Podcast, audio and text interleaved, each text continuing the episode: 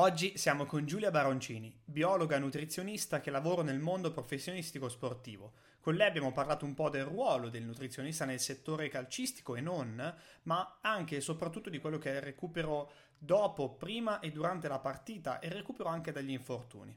Ma vi ho già detto troppo, come al solito, vi, vi anticipo sempre troppo, ragazzi.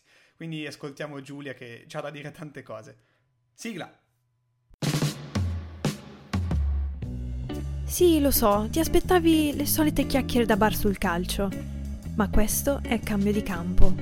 Marco e Andrea stanno per portarti in tutto un altro gioco.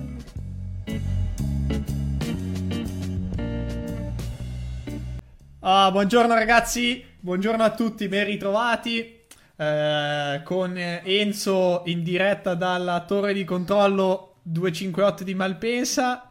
E con Giulia che per fortuna è la, è la prima persona normale che troviamo tra noi, perché altrimenti qua non ci salviamo, non ci salviamo più.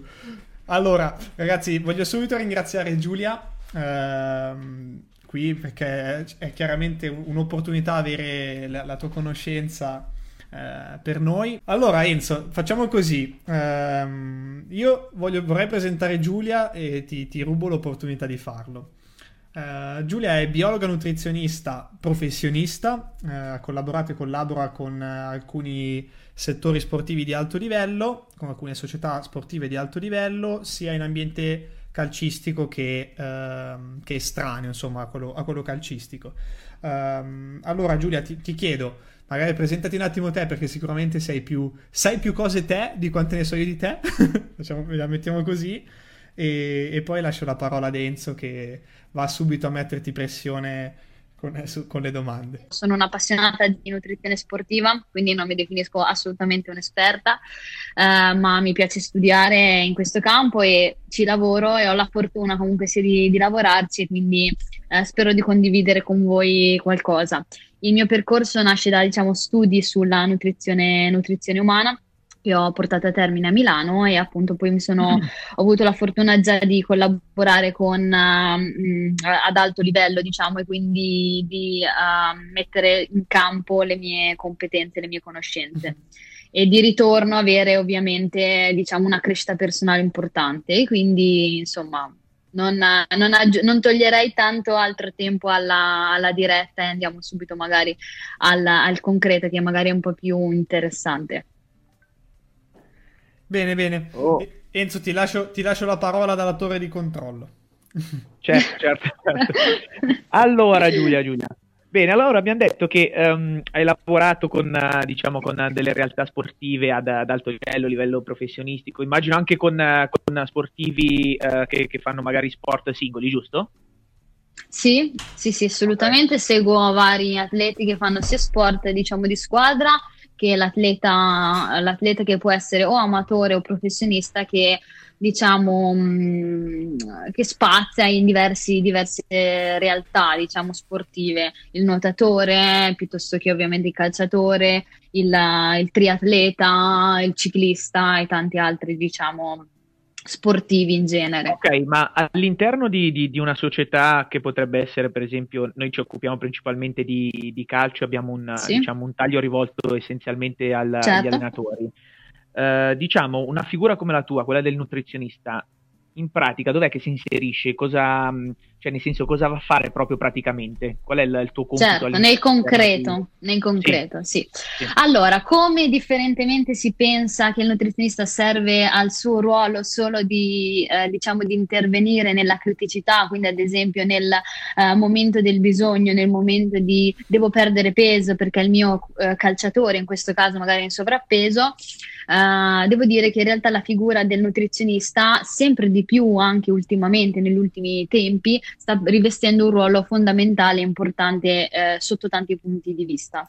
Ovviamente il calcio, il panorama del calcio italiano, del calcio mondiale, ha subito nel corso, diciamo, di questi ultimi anni un cambiamento importante a livello di eh, aumento anche di, di, di performance, a cui il fisico comunque se dell'atleta, del, del calciatore, si è dovuto adeguare. Per questo curare il dettaglio, e la nutrizione è comunque sia un dettaglio importante, eh, può fare la differenza. Quindi diciamo che la figura del, nutriz- del nutrizionista interviene eh, nella, eh, nelle situazioni diciamo mh, quotidiane della, della vita, dello stile di vita della, della, del nostro calciatore, nonché può dare una mano eh, che è quello di cui anche io mi occupo e che mi piace, che è mia passione, nell'ad esempio prevenzione all'infortunio, nel recupero dell'infortunio stesso, nella valutazione eh, comunque sia eh, integrata con lo staff eh, tecnico, con lo staff eh, medico, eh, della eh, ad esempio stato di salute del giocatore e dello stato di eh, composizione corporea. Quindi come trovo il giocatore, come possiamo migliorare e intervenire sul giocatore. Quindi diciamo che è una figura che si inserisce sotto tanti aspetti, e come base ci tengo a sottolineare che il compito di un bravo nutrizionista sportivo è quello di mantenere e di preservare la salute dell'atleta ed allungare la carriera ovviamente del nostro calciatore. Quindi alla base c'è sempre questo, almeno nel mio modo di operare, ecco. Quindi, eh, quindi eh, prima ho sentito una, una bellissima parola, le, fa, fate un, fate, diciamo, intervieni in maniera integrata con, con lo staff che diciamo è a supporto della squadra, giusto? Cioè ti interfacci, non è che hai solo la tua singola parte per cui intervieni sulla nutrizione, ma... No, assolutamente... Maniera...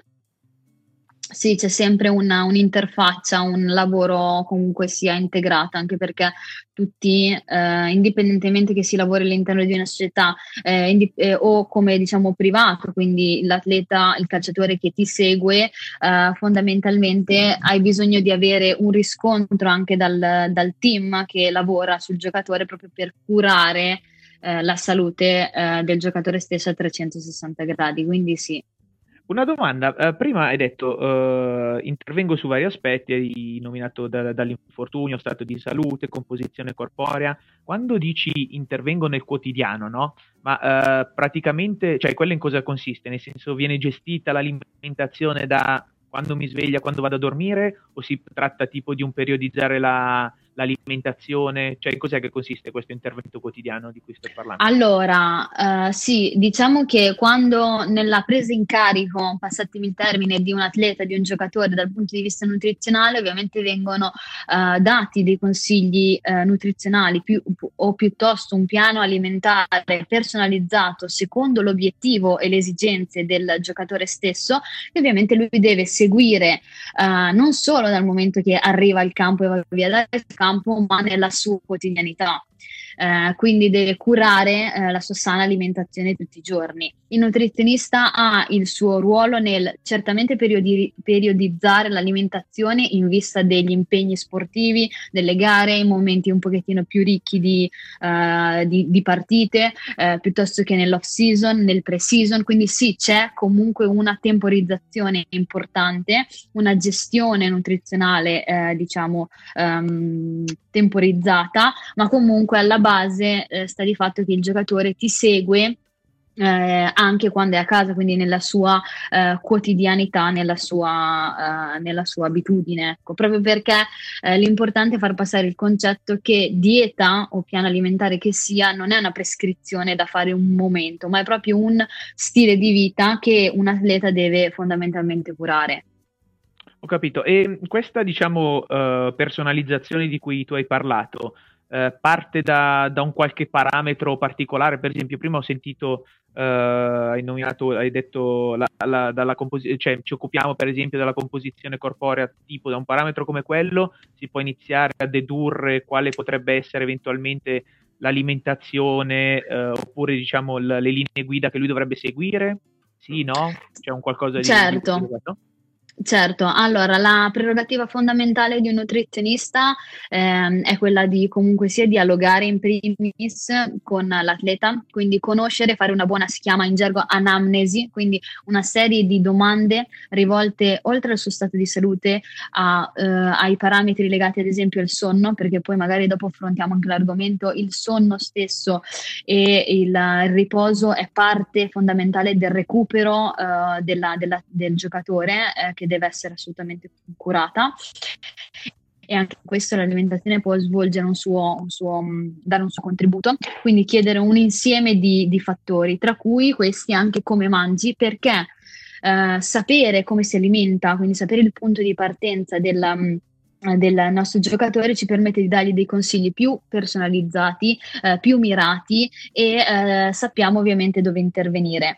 Eh, d'altro canto, inoltre, tutta quella che è questa parte viene um, integrata con la valutazione eh, anche della composizione corporea, Mm, eh, che parte ad esempio dal semplice peso, dalla semplice altezza del, del soggetto, eh, dalla valutazione di, di altri parametri che vengono sempre presi a carico della, della, del nutrizionista. Eh, ad esempio, eh, oltre alle circonferenze vengono spesso prese, e questo penso che voi tutti le conosciate, la eh, plicometria, ovvero le pliche che vanno a valutare, eh, la, eh, ci, danno un, un, ci danno una stima di quello che è il grado corporeo del giocatore, e una, un giocatore, un atleta, uno sportivo in generale deve rientrare fondamentalmente dal punto di vista non solo eh, fisico ma anche di salute e prestativo all'interno di certi range, diciamo, di, eh, di, di grasso corporeo. Quindi la plicometria, che non è altro che una valutazione, ve la spiego molto semplicemente, è una valutazione che viene presa con un calibro, è proprio una pinza che prende in determinati punti specifici eh, del corpo eh, il, lo strato del grasso sottocutaneo. Ci sono delle formule che mi elaborano ad esempio una percentuale di massa grassa. Noi siamo tanto legati alla percentuale di massa grassa, ma io personalmente preferisco dare altri valori, come ad esempio Uh, uti- si possono utilizzare per valutare la massa grassa stessa, ad esempio, il singolo spessore di quella plica. Cosa vuol dire? Cerco di essere concreta. Io prendo la plica, quindi lo strato di grasso dell'addome e della pancia, e questo strato mi misura, e il grasso si misura in millimetri, ad esempio diciotto millimetri, la volta dopo è sedici, chiaramente il mio atleta ha ridotto nella zona addominale il grasso, quindi questo è un dato diretto. Mentre invece qual è il problema della plicometria? Il problema della plicometria è che quando noi utilizziamo una percentuale di massa grassa, eh, questa percentuale varia sullo stesso atleta dipendentemente dalla formula che utilizziamo. Cosa vuol dire? Io, ti dico, io faccio una plicometria a un soggetto, uso dieci formule, ho dieci valori differenti di massa grassa. Quindi bisogna, il nutrizionista che lavora anche in ambito sportivo deve essere in grado eh, di valutare con più metodi, con più valutazioni il giocatore, anche dal punto di vista la massa grassa, e soprattutto saper magari individuare eh, la corretta, ad esempio, equazione, o piuttosto che non usarle, usarle il singolo valore della plica. Questo ho fatto un, un, è un um, dettaglio che ci tenevo a sottolineare, perché soprattutto nel mondo del calcio si è molto legati a che percentuale di massa grassa hai, però si sta sempre di più uh, vedendo che in realtà non è proprio corretto andare a definire questo parametro, perché ci sono appunto tante tantissime eh, eh, equazioni. Inoltre, per rispondere e completare questa domanda, mh, ci sono altre metodiche, come ad esempio la bioimpedenza o l'impedenzometria, che aiutano a eh, valutare lo stato di idratazione di un soggetto, e eh, eh, conseguentemente alla valutazione di questo ci danno delle stime, delle stime eh, su ad esempio la massa magra del soggetto, il suo stato cellulare, eh, la sua massa muscolare, che sono stime indirette ma che però nella valutazione del soggetto ci aiutano, diciamo, anche all'interno dell'intera stagione a valutare, a monitorare il giocatore nella sua composizione corporea. Una volta che io conosco la composizione corporea del mio giocatore, vado poi ad esempio a eh, vedere qual è l'obiettivo che voglio andare a, a mirare con il piano nutrizionale, ad esempio. Ottimo, ottimo, ottimo, ottimo. Quindi diciamo che, eh, eh, se, cioè nel senso, non è come da prendere, di solito noi si pensava sempre appunto massa magra, massa grassa, era già una, una roba, in realtà invece eh, c'è dietro uno, uno studio molto più approfondito anche su come, la, come avviene la valutazione, diciamo, no? Giusto? Esattamente.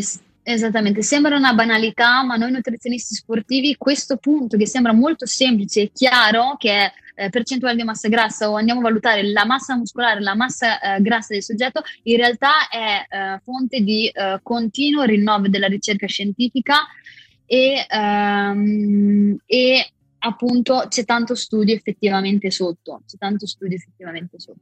Sì. Ok, una cosa, poi su, su questo discorso ci ritorneremo, una cosa di, eh, che, che diciamo hai nominato prima è eh, noi interveniamo anche in quegli stati diciamo eh, in cui può incorrere per esempio il nostro, il nostro atleta, come potrebbero essere per esempio, hai parlato sia dell'infortunio oppure anche nel, nel periodo di, di recupero, quello diciamo eh, legato un po' più al sonno. In questi due fattori com'è che intervenite? Cioè nel senso che cosa fate, andate a fare proprio? Come, come, come avviene? Allora, sì, allora noi nutrizionisti diciamo del mondo sportivo in genere mh, possiamo andare a operare, lavorare nel... Allora, parlando prima del eh, recupero infortunio, capito bene? Sì, stai parlando del recupero infortunio e poi hai parlato anche del, del, del recupero inteso nel, sì, durante il sonno, immagino dall'allenamento per poi riallenare. Esatto. Esatto, allora in primis allora parto dal sonno, nel senso che mh, il sonno è un processo importantissimo per il recupero dell'atleta, generale, nel senso del recupero post partita o nel recupero degli, eh, a, nel, tra gli allenamenti diciamo, quindi è una parte importante da andare a curare. Spesso ovviamente eh, la, il calciatore può avere dei disturbi del sonno, non riposare bene, andare a letto tardi, svegliarsi eh, presto, insomma avere un sonno disturbato, e questo infi- inficia sulla eh, prestazione sportiva che poi deve fare il giorno dopo. A livello alimentare ci possono essere delle piccole strategie che si possono attuare ehm, per aiutare eh, a un miglior ristoro eh, diciamo possibile. Tra questi, ad esempio, eh, scendiamo un pochettino nel, nel pratico, un pasto eh, serale che non esclude i carboidrati, perché spesso si sente dire togliere i carboidrati alla sera, mangiare i carboidrati alla sera fa male, non è corretto. Al contrario, eh, il carboidrato alla sera può dare una grossa mano nel eh, migliorare, diciamo, eh, il ristoro notturno. Soprattutto quegli alimenti, eh, ad esempio, ad alto indice glicemico, che spesso si, si cerca assolutamente di eh, bannare. In realtà, ad esempio, il piatto di pasta. Esattamente, sì, alto indice glicemico, hai capito esattamente bene. Eh, e ad esempio anche il riso, il riso è un alimento ad alto indice glicemico, cioè che alza velocemente la glicemia nel sangue. Questo, quanti eh, p- proviamo a pensare, ad esempio, mangio un piatto di riso, viene la sonnolenza dopo il pasto, quindi eh, è una situazione che io vado, voglio andare a evitare se sono vicino alla partita, se sono vicino all'allenamento, ma la sera in realtà eh, mi viene d'aiuto in questo, diciamo, in queste situazioni qua, per andare a migliorare ad esempio il sonno notturno. Eh, un quindi questo favorente. Può essere esatto, è un fattore esatto favorente, quindi a volte eh, si limitano, se c'è necessità di limitarli chiaramente, i carboidrati nella prima parte della giornata, e invece si vanno a favorire e a aumentare verso sera per aiutare il sonno. Ma non solo, io magari prima ho giocato la partita, quindi devo andare a recuperare, poi magari dopo lo vediamo nel dettaglio, devo andare a recuperare eh, principalmente il mio glicogeno muscolare, cioè le riserve di zuccheri all'interno del muscolo. In questo caso i carboidrati Eh, nel pasto serale, nella cena, mi aiutano a fare questo, perché sono in una situazione post partita, in una situazione post allenamento, che quindi mi aiutano a recuperare maggiormente.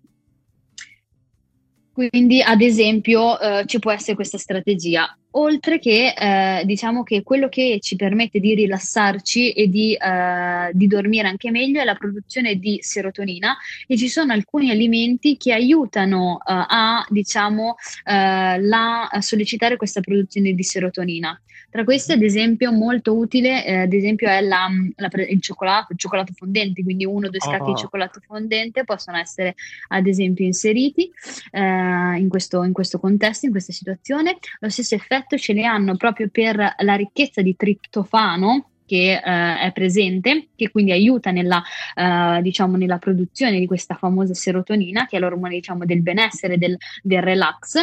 Eh, ad esempio molto, ne sono molte ricche le carni del, del tacchino, i semi di zucca, sono presenti alcune eh, sostanze anche a livello eh, benefiche da questo punto di vista del kiwi, quindi ci sono alcuni effettivamente alimenti eh, che possono dare una mano nella loro combinazione all'interno di un pasto nel ristoro diciamo notturno. Inoltre ovviamente ci sono per il sonno tanti altri aspetti che vanno considerati, che sono extra alimentari diciamo, quindi tipo ad esempio non guardare gli schermi, la luminosità degli schermi almeno quindici venti minuti prima di addormentarsi, quindi tutte una serie di suggerimenti che possono essere diciamo presi in considerazione per um, successivamente. Sì, diciamo che poi con, con queste strategie alimentari andiamo a coadiuvare tutto, tutte queste cose che ti favorirebbero poi il sonno e quindi un, un, il sonno, diciamo, un miglior recupero per, per poi performare il giorno successivo. Bravissimo, bravissimo, sia che sia un recupero post partite che sia un semplice recupero post allenamento, ad esempio.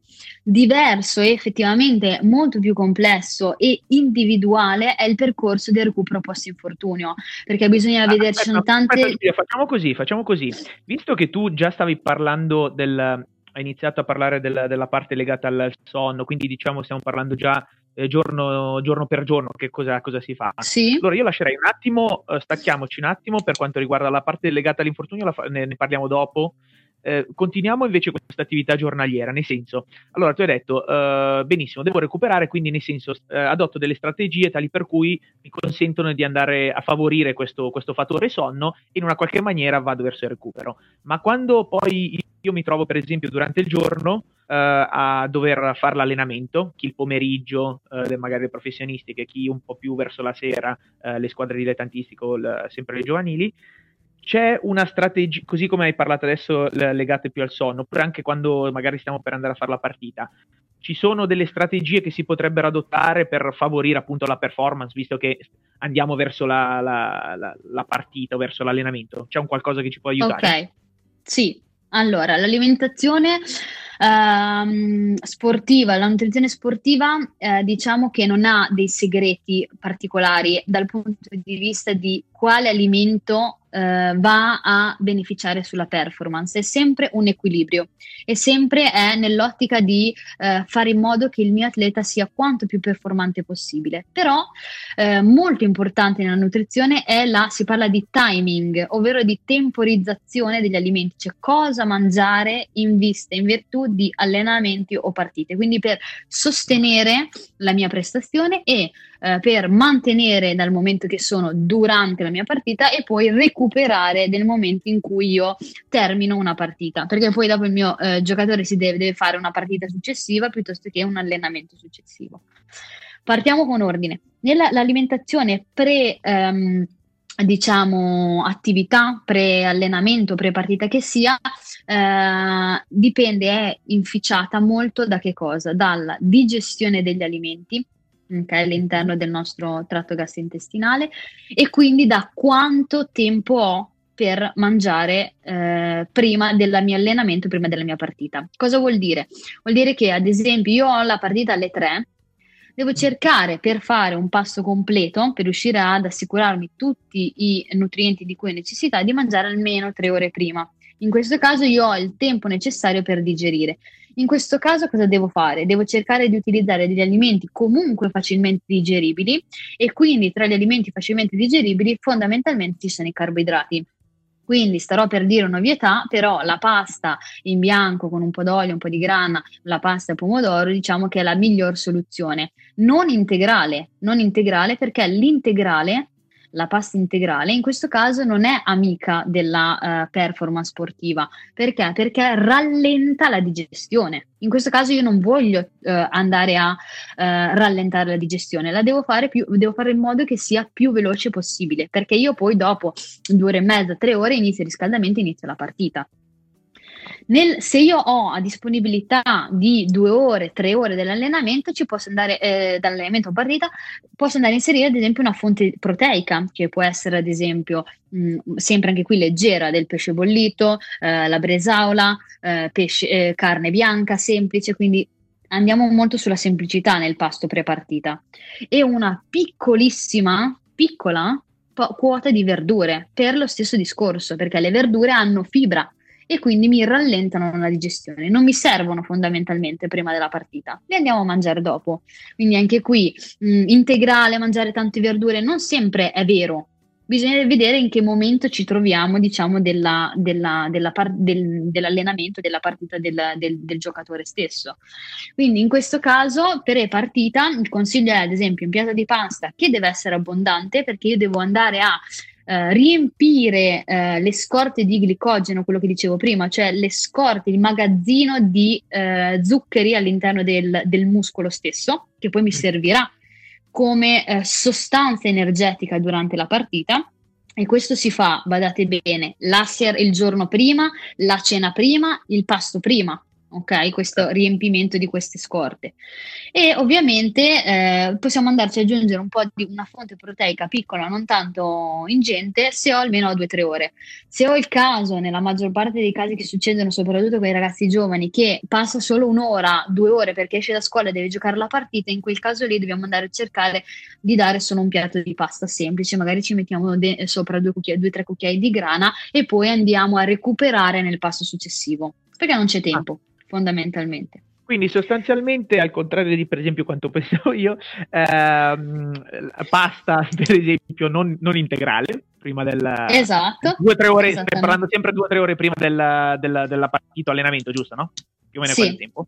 E poi andare a introdurre per esempio eh, alimenti anche come, cioè nel senso eh, macronutrienti come la, le proteine, Eh, e, e fibre, cioè eh, anche introdurre fibre però non, non in ingente quantità, giusto? Tenere un po' esatto, di... esatto. Ad esempio la fibra spesso si dà un pasto mh, ingente di verdura, cioè si consiglia comunque sì, di mangiare tanta, tanta, mh, tanta verdura, ma in questo caso è meglio di no, è bene andarla a inserire però una piccola porzione. E ad esempio tra le porzioni, tra la verdura che è eh, facilmente digeribile, ad esempio ci sono le carote cotte che addirittura contengono anche un po' più eh, di amido, di zuccheri disponibili, ok? Quindi in questo caso può essere una verdura da inserire in un buffet di un calciatore, le zucchine cotte che sono facilmente digeribili, quindi comunque si alimenti facili da digerire e che eh, diciamo impattano, che rimangono poco nello stomaco. Ad Mentre esempio la lattuga... Scusa, scusa, scusa, continua, continua, continua. Una cosa velocissima, la lattuga iceberg è molto difficile da digerire e quindi diciamo che mh, è da non preferire, non è che assolutamente non deve essere mangiata, non è da preferire. Poi c'è la base di tutto che è l'individualità, c'è chi digerisce anche i sassi senza problemi e c'è chi dà fastidio a qualsiasi cosa, quindi bisogna sempre ascoltare il giocatore, eh? siamo, se, siamo sempre pezzi unici, tra virgolette, questo ci tengo a sottolineare. Certo, ovvio, voi andate a consigliare poi sì, sì, considera esatto. la, la, la soggettività. No, okay. E per quanto invece riguarda la, la parte proteica, invece cos'è che hai consigliato? Hai parlato di carni bianche, poi? Sì, fondamentalmente fare? si va, allora, il pasto preferito dei giocatori è la pasta al pomodoro e la bresaola e fondamentalmente qua non si commettono errori, eh, tra virgolette, anche perché la bresaola è un alimento ricca in sodio che è uno dei pochi elementi che ci serve, eh, diciamo, che si va a perdere durante la prestazione sportiva. Poi lo vediamo dopo se parliamo un po' più nello specifico. Eh, piuttosto che ci può essere la carne bianca, il petto di pollo, il petto di tacchino, quindi cose molto semplici, eh, molto semplici da, da, da mangiare e da digerire. Cos'è che rallenta la digestione? Fibre, quindi l'integrale, grandi quantità di verdure e i grassi, quindi anche le cotture devono essere semplici perché i grassi sono eh, lenti da digerire, lenti da digerire, quindi mi rimangono nello stomaco. Ottimo, ottimo. E invece adesso quindi eh, siamo due o tre ore prima, arriviamo nel momento del, del, della partita, no? Quindi siamo o oh, partito, allenamento, allenamento che sia, quindi saremo all'incirca impegnati dalle, intorno alle due ore più o meno, calcolando un po' tutto. Mm-hmm. Lì come, okay. Cioè nel senso, lì cosa si può intervenire in una qualche maniera? È un po' più difficile? Meglio di no? Far finire tutta la partita e poi chi si è visto si è visto, ci vediamo dopo? Cosa, cosa allora... Certo, allora fondamentalmente ehm, se si avverte fame, perché spesso molti anche giocatori non hanno fame prima, appena prima della partita perché prima hanno fatto il pasto completo e poi c'è anche una, una sorta di tensione che va a livello dello stomaco, che si sente a livello dello stomaco e per questo non, non, non, non tutti hanno fame. So, comunque se si avverte della fame o comunque sia per sostegno della performance sportiva in generale, quello che si deve mangiare a ridosso di una partita, a ridosso di un allenamento, ma più importante a ridosso di una partita, mh, sono carboidrati semplici, semplici zuccheri che si vanno a eh, tradurre fondamentalmente in, anche in integratori, perché raramente qualcuno si mette a mangiare delle fonti, diciamo, mezz'ora prima, venti minuti prima, dieci minuti prima della partita. È mo- molto meglio assumere questi carboidrati, questi zuccheri, sotto forma, diciamo, di integratori. Um, che possono essere integratori uh, liquidi, quindi andare a preparare, di solito sono uh, maltodestrine, ciclodestrine, um, fruttosio, sono delle fonti di zuccheri che sono delle catene di zuccheri, diciamo per, per spiegarlo in maniera semplice, che possono essere ad esempio sciolte in acqua, quindi classici, eh, classico, la classica borraccia che si beve, oppure presi attraverso dei gel, che sono delle sostanze semisolide, semiliquide, scusatemi, eh, che contengono fondamentalmente zuccheri, perché quello che eh, mi serve durante una partita, che mi produce energia, cioè il sostrato energetico che mi dà energia durante una prestazione, è fondamentalmente, diciamo, lo zucchero, il carboidrato. Okay. Che se ne non ne ho a sufficienza lo vado a prendere nel momento in cui gioco a livello delle mie scorte, e come vi dicevo prima le mie scorte sono rappresentate ad esempio dal glicogeno muscolare. Il problema qual è? Che se una volta che ho finito quello insor- insorge la fatica, insorge una elevata produzione di acido lattico, insorge, possono insorgere crampi eccetera. Quindi il ruolo del nutrizionista ad esempio è quello di cercare di riempire le scorte e di mantenerle belle piene, diciamo, più, mantenerla piena il più possibile. Okay? Quindi diciamo con... che l'intervento dell'inserimento di, di queste maltodestrine, gel, diciamo sì. zuccheri ad assorbimento rapido, è quello di inserisco lo zucchero all'interno del corpo in maniera tale che tu non vai a depauperare la, diciamo le, le glicogeno, e nel frattempo utilizzi questo, questa fonte di, di zucchero che ti sto fornendo io endogenamente, in maniera endogena. Bravissimo, bravissimo. Tutto? E certo, esatto. E una cosa pratica qual è?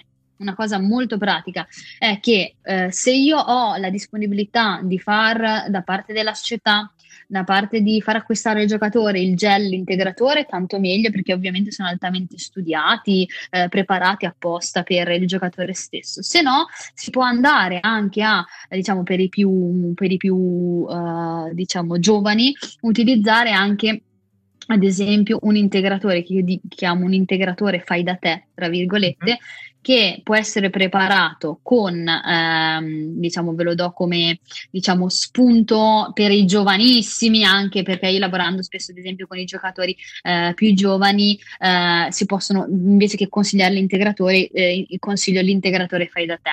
Si preparano circa settecentocinquanta millilitri di acqua, okay? Gua- non un litro, un po' meno di un litro. All'interno sì, si introduce all'interno un grammo, un grammo e mezzo di, di, di sale massimo, ok? Sì. Perché il sale, il sodio è fondamentale eh, per, diciamo, il corretto funzionamento del muscolo durante la, eh, la partita, diciamo, durante la prestazione sportiva. Un cucchiaino di miele e ovviamente cosa vado a metterci dentro? Un duecentocinquanta millilitri, trecento millilitri di succo di frutta, di brick di succo di frutta, quello che un nutrizionista non consiglierebbe mai, ovvero quello con il contenuto di frutta vera minima. Io voglio poca frutta dentro, ok? Voglio più zucchero, perché fondamentalmente la frutta è ricca di fruttosio. Il fruttosio è uno zucchero importante, diciamo anch'esso, per il funzionamento del mio muscolo, però è più importante andare a prendere il glucosio. Ok, quindi io andrò a selezionare al mio supermercato un succo di frutta che ha un contenuto di frutta minimo. Invece al contrario di solito si cerca quello cento per cento certo, frutta, certo. In questo caso no, un venti-trenta per cento di frutta, in modo tale che io ho sia il fruttosio che mi serve, ma sia il glucosio, quindi lo zucchero che è presente nel restante della bevanda. Mischio tutto assieme, questo qui è, è un integratore tra virgolette fai da te che eh, si può utilizzare. Se no eh, gli sport drink mh, più diciamo... uno molto famoso, adesso non so se posso fare nomi, ma uno molto vai, famoso vai, vai. Eh, tipo il Gatorade ad esempio nel, può essere una, una, una, un ottimo integratore in realtà, che tutti aborrano tra virgolette perché ci sono molti zuccheri, ma fondamentalmente tanto alla fine quello che serve è, è, è lo zucchero. Quindi diciamo che mh, adesso siamo arrivati nel momento in cui siamo lì che stiamo iniziando, cioè anzi siamo in, nella, durante la fase dell'allenamento e mh, diciamo che dal punto di vista di quando ci si allena tendenzialmente eh, è un po' più contemplato il, il fatto di, di potersi fermare o magari integrare un qualcosa, ma se siamo durante una partita, no? quarantacinque minuti e quarantacinque minuti, tra il primo e il secondo tempo oppure durante proprio fisicamente, proprio durante la partita, è possibile intervenire, aiutare in una qualche maniera il nostro atleta o no? Sì? Allora, come... sì, allora, innanzitutto valgono tutti i discorsi fatti ora, che il lavoro eh, si fa precedentemente, quindi il giorno prima, i momenti prima, l'integrazione prima, e ci si è scordati una cosa fondamentale che è l'acqua prima. Fondamentalmente vi do qualche consiglio pratico, veloce: quanto bisognerebbe bere? Allora, è una domanda, ci, manteniamoci sull'atleta eh, uomo, maschio, eh, eh, nella sua quotidianità deve bere da eh, un minimo di due litri, due litri e mezzo, fino a un massimo di circa tre litri, tre litri e mezzo, e anche di più, dipende da quanto suda, dipende da quanto si allena, dipende da, da che temperatura c'è fuori, ok? Ok. Il consiglio generale è quello di aumentare l'idratazione nelle ventiquattro ore precedenti la gara, precedenti l'evento sportivo. Quindi andare anche a chiedere quanto effettivamente il mio giocatore di solito è abituato a bere, si dice devi bere comunque sia, devi assicurarti di bere almeno quello che vi ho raccontato ora. Poi cosa si fa? Più o meno si dà mezzo litro di acqua, quindi viene comodo anche dire beviti mezza, la bottiglietta da mezzo litro, mezzo litro di, uh, di, di acqua circa, Nel, assieme al pasto pre-gara, quindi okay. la, la colazione pre, bravo, o la, il pranzo pre-gara, quindi circa bisognerebbe introitare un circa mezzo litro. Mm, successivamente, da venti a quaranta minuti prima della, della partita, bisognerebbe bere Eh, trecento, quattrocento, cinquecento millilitri di acqua, quindi anche qui vi do dei numeri, eh, sì, però sì. sono indicativi, ma giusto per darvi anche dei, dei riferimenti, ok? E ehm, come dicevi tu, in realtà le linee guida della nutrizione sportiva, eccetera, cosa, chi- cosa richiedono? Richiedono che durante l'attività, per mantenere elevata la prestazione, ovviamente il mio calciatore, il mio atleta rimanga ben idratato, perché la disidratazione anche solo del due per cento, quindi minime disidratazione, che vi assicuro che eh, nella stragrande eh, maggioranza dei casi si vengono a osservare, eh, porta, inficia diciamo la performance stessa, ok? Quindi io non sto giocando al cento per cento solo perché non sono o correttamente idratato o perché sto andando a perdere troppi liquidi che non riesco a integrare. Ma quindi cosa vi volevo quindi... dire? Sì. Ah, vai, vai, continua, no, continua, continua, che sono interessato più a quello che dici te. Lo faccio dopo. Ok, allora cosa succede? Bisognerebbe bere circa, um, vi do un numero proprio, sto parlando di numeri, ma poi andiamo nel concreto come si può fare. Bisognerebbe bere circa dieci millilitri di acqua al minuto per una intera prestazione. Quindi questa cosa eh, sappiamo che è chiaro che è irrealizzabile e impossibile. Qual è il consiglio? Ovviamente arrivare ben idratati, come vi ho raccontato ora. Nel, allora, se ci sono dei momenti di pausa perché c'è eh, il momento in cui si ferma il gioco, se sono vicino alla panchina mi faccio tirare la bottiglietta d'acqua e bevo un sorso d'acqua. Basta un sorso, basta a volte anche solo eh, eh, prendere l'acqua e sputarla. Ok, a volte già è un meccanismo che aiuta un pochettino, eh, ma eh, io poi ho il lifetime, il fine primo tempo, che posso sfruttare per andare diciamo a reintrodurre i liquidi. Più o meno, eh, non dico di, be- di bere eh, mezzo litro di acqua, ma più o meno trecento trecentocinquanta millilitri dobbiamo cercare di berli, duecentocinquanta, quindi mezza bottiglietta da mezzo litro dobbiamo cercare di andarla a, a, a bere, diciamo. Ma sempre in, questo, in questa pausa qui eh, si va anche a bere quella, quella sorta di, di integratore fai da te che ci avevi consigliato, giusto? Esatto, può essere vabbè, l'integratore fai da te, o comunque sia eh, l'integratore vero e proprio di, eh, con una soluzione certo. diciamo di, eh, di zuccheri. In questo caso però è importante sottolineare una cosa: nella, eh, durante l'attività, durante una prestazione fisica, la mia soluzione che vado a preparare, il mio integratore eh, che sia, deve essere una soluzione, si chiama in gergo Isoton- e, e, sì, isotonica ipotonica, cioè cosa vuol dire? Che non deve essere troppo concentrata, perché sennò mi dà dei problemi a livello anche di stomaco. Se eh, la bevanda ideale, diciamo, deve contenere, eh, diciamo, anche qui ci sono delle differenze che variano in base alla temperatura esterna, quindi vi faccio notare come fondamentalmente in realtà è complicata la faccenda, però andiamo a dare una temperatura diciamo normale. La soluzione de- eh, deve essere composta da un cinque per cento massimo di zuccheri, okay? Di queste maltodestrine, ciclodestrine, fruttosio che siano. Quindi che cosa vuol dire? cinquanta grammi. Questo. Esatto. Tutto? poco concentrate, nel senso deve esserci, eh, non ci devono essere tante sostanze disciolte, perché danno problemi a livello intestinale. Cosa vuol dire il cinque per cento? Vuol dire che devo andare a inserire cinquanta grammi ad esempio di zuccheri in un litro, e ovviamente sappiamo certo. che io non bevo un litro, quindi nella mia mezza bottiglietta sono venticinque grammi ad esempio di, di, eh, di, eh, di zuccheri semplici. A questo, a questo importante eh, e è il principale componente degli integratori sportivi di, anche di, di un buon livello è il, il sale, quindi eh, il magnesio, il potassio che spesso si sentono nominare non sono così importanti per il sostegno muscolare e nella prevenzione dei crampi. Quello che effettivamente è importante è il sodio, quindi il sale. Il sale da cucina, quindi banalmente cap- comprendete da voi come, anche, come io non ho necessariamente bisogno di andare a comprare l'integratore, ma basta che assicuro comunque sia una fonte d'acqua con un po' di sale dentro, quanto più o meno è suggerito nel momento durante un'attività sportiva, durante una partita, durante un allenamento, circa un grammo e mezzo, tre grammi di sodio sciolti in un litro di acqua. Quindi non deve essere né troppo concentrata, ok? Questi sono dei piccoli trucchetti, tra virgolette, che mi assicurano che io, il giocatore, dal punto di vista nutrizionale di micro macronutrienti, arriva in partita e svolge la partita perfettamente. Poi sappiamo tutti benissimo che non sono queste cose che fanno vincere la partita, chiaramente, però io do tutto l'aiuto necessario al mio uh, diciamo giocatore, che sono dei diciamo. piccoli guadagni margin- a livello marginale che, eh, ok, magari non influiscono, ma magari... siamo a pari, qualcuno c'è, c'è un piccolo vantaggio da, da questa strategia, diciamo, no? Ragazzi, l'episodio è finito qui, ma lo abbiamo solo interrotto in realtà. Tra due settimane uscirà la seconda parte, intanto vi lasciamo questo tempo per prendere, eh, per finire di prendere gli appunti e studiare tutto quello che Giulia, Giulia ci ha dato. Vi ricordiamo che ci potete seguire sempre su Spotify, Apple Podcast, YouTube, Google Podcast, avete... la pagina del nostro sito w w w punto cambio di campo punto com o siamo anche su Facebook e Instagram. Aspettiamo vostre domande e risposte. Giulia la potete trovare nel nostro gruppo Cambio di Campo Terzo Tempo su Facebook. Se la taggate risponderà. Ciao! Se l'episodio ti è piaciuto, iscriviti al podcast per rimanere sempre aggiornato e condividi questo episodio con qualcuno che pensi possa essere interessato. Noi ci sentiamo al prossimo episodio.